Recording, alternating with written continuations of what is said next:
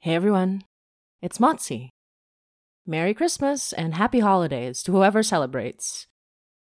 Though Hinay is currently on hiatus, to enjoy the holidays and prepare for our upcoming fundraiser, we wanted our listeners to have something to enjoy in the meantime.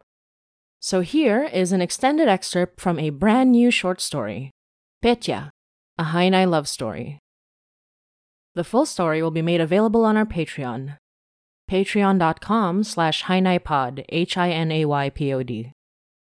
We're also aiming to get to 1,000 subscribers on YouTube, so if you haven't subscribed already, please do, and you'll be able to enjoy the bonus Hinay short story, Remind Me to Tell You Later, Batibat, as well as other benefits we'll be able to unlock once we hit 1K. Now, please sit back, relax, and enjoy this love story. With callbacks to other characters, a lot of romance, and a lot of body horror. Please check the uh, content warnings. Thank you. We love you. And maligayang Pasko.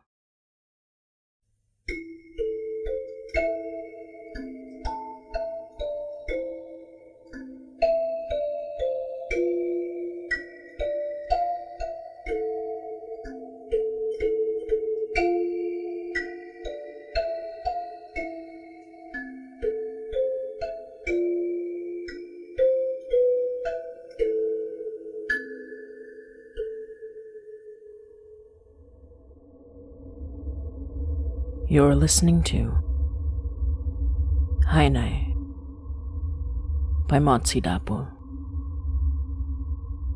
Petya, a Hinay love story.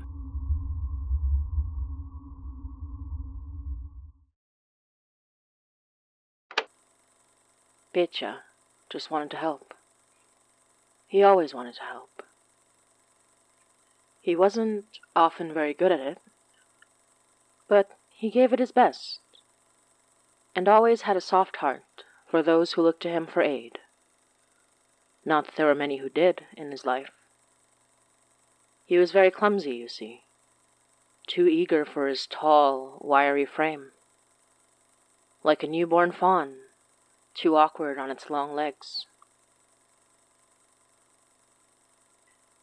It had been so when he was very young and it was a trait he retained well into adulthood, though many thorough thrashings by his father taught him a sense of decorum.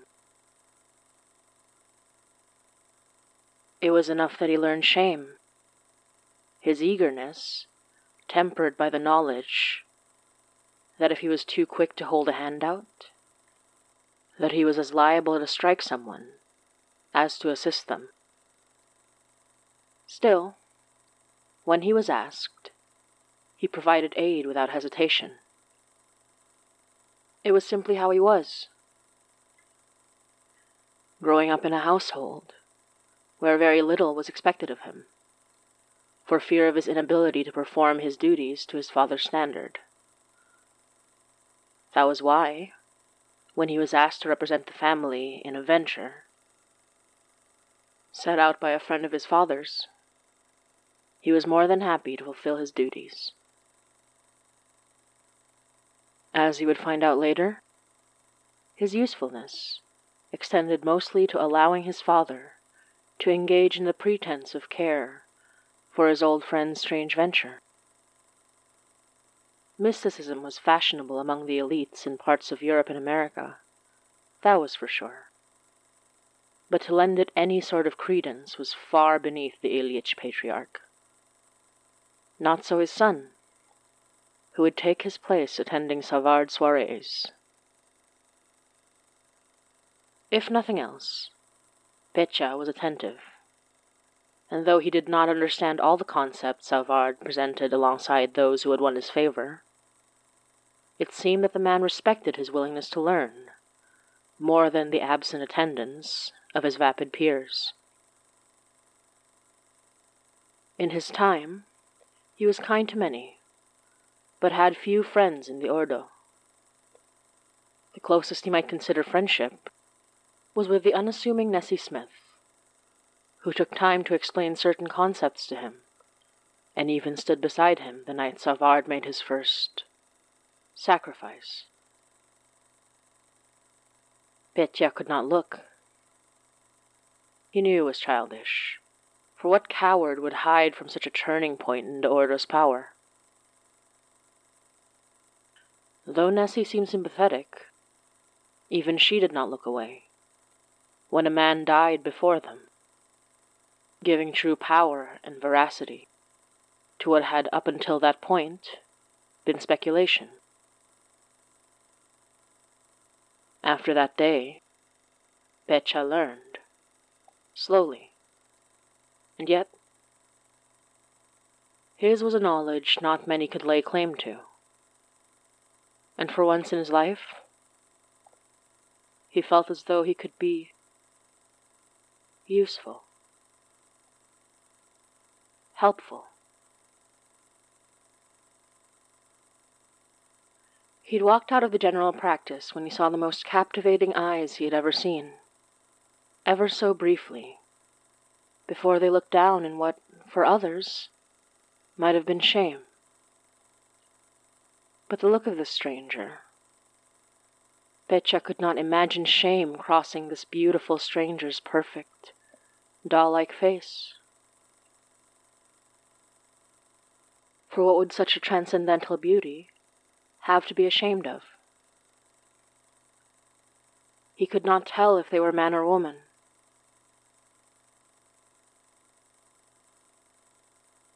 For they were more beautiful than any woman that had vied for or eschewed Petya's attention, and yet wore a masterfully tailored suit that seemed hardly to crease even as they sat in the front hall of the private practice. They were reading a green leather bound, bearing the title, The Integrative Action of the Nervous System, in gold embossed lettering. They were clearly well to do, both in appearance and presence at such an exclusive office, but Petya had never seen them among his peers, who had become familiar amongst their social circles. Are you a doctor as well? he couldn't help but ask, drawing those eyes back to his own. They were more like a doll's than he'd first thought, framed by thick lashes, great and black, somehow both more expressive, yet unreadable at once. Yes, said the other, their voice surprisingly quiet, gentle, alluring. But even doctors have ailments they cannot themselves diagnose. That's why we have specialities. And your specialty?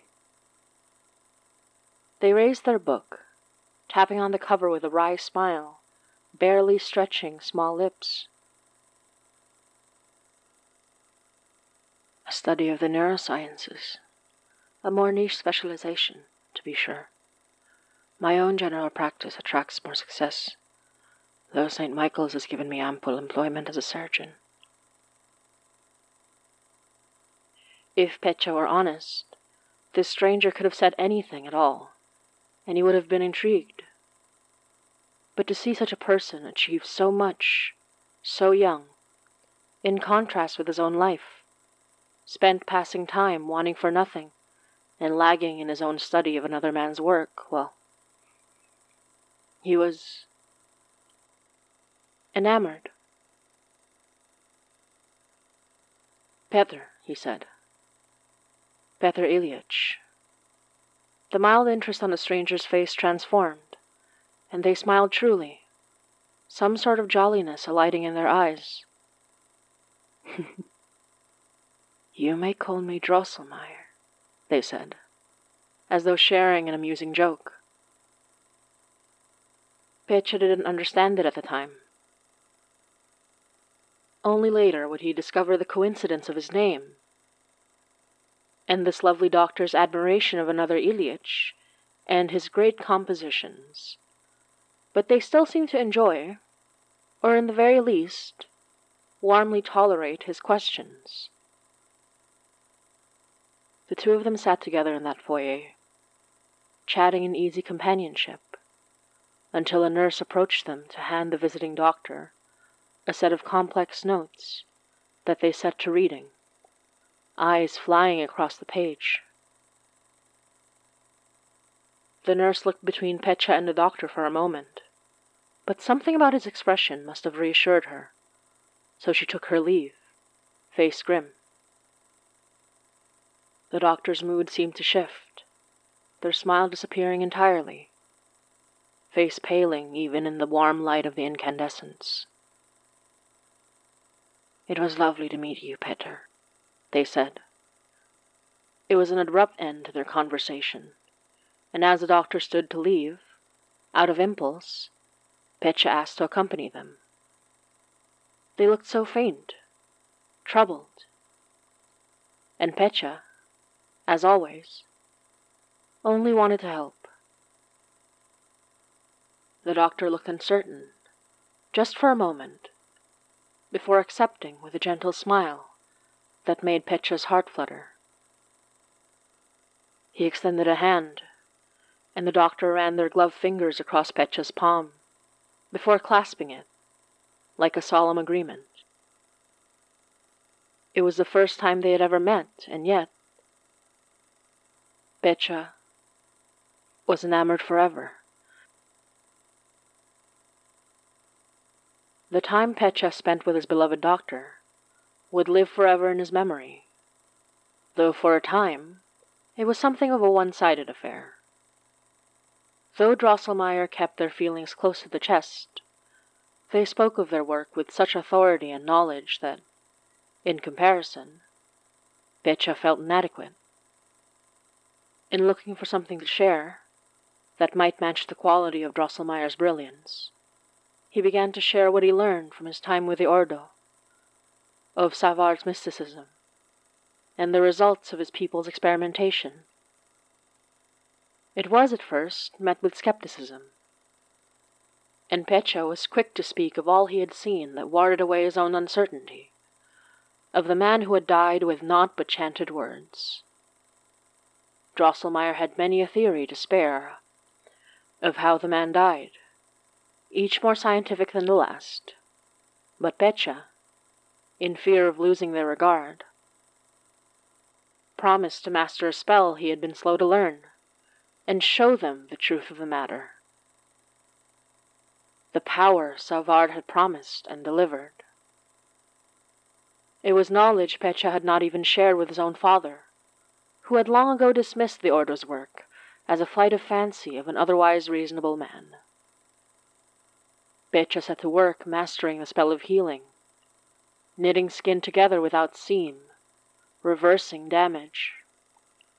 A spell fit for a doctor, unlike anything other members had been working on, with their use of fire, ice, and shadow. He showed it to his beloved doctor, cutting his arm upon their kitchen table.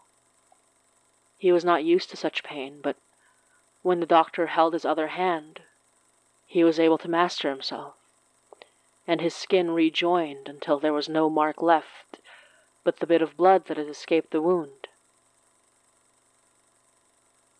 There was a shift in their interactions when he showed his work.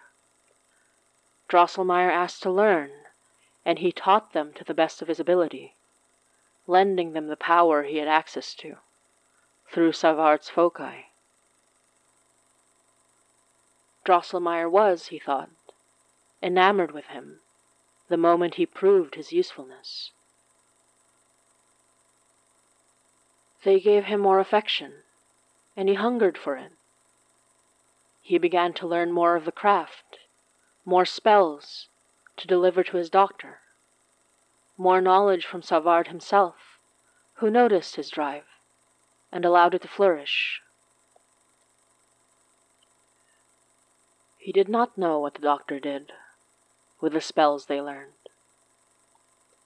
He never thought to ask never considered what they might be practicing whenever they left the city for their second home, a brick house in the picturesque town of Hyde.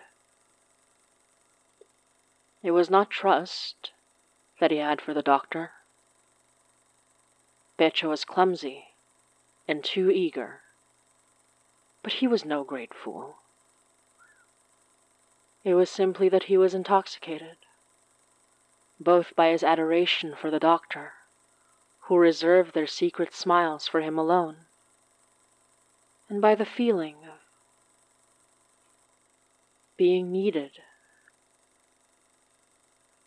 All other feelings paled in comparison to these mistrust, uncertainty, fear, all fell away to the ecstasy of being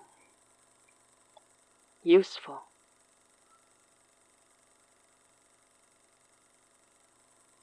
Every sense that could have warned him of what was to come all fell away.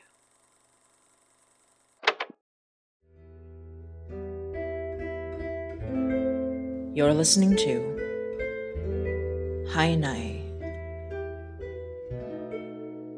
by Motsi Dapul.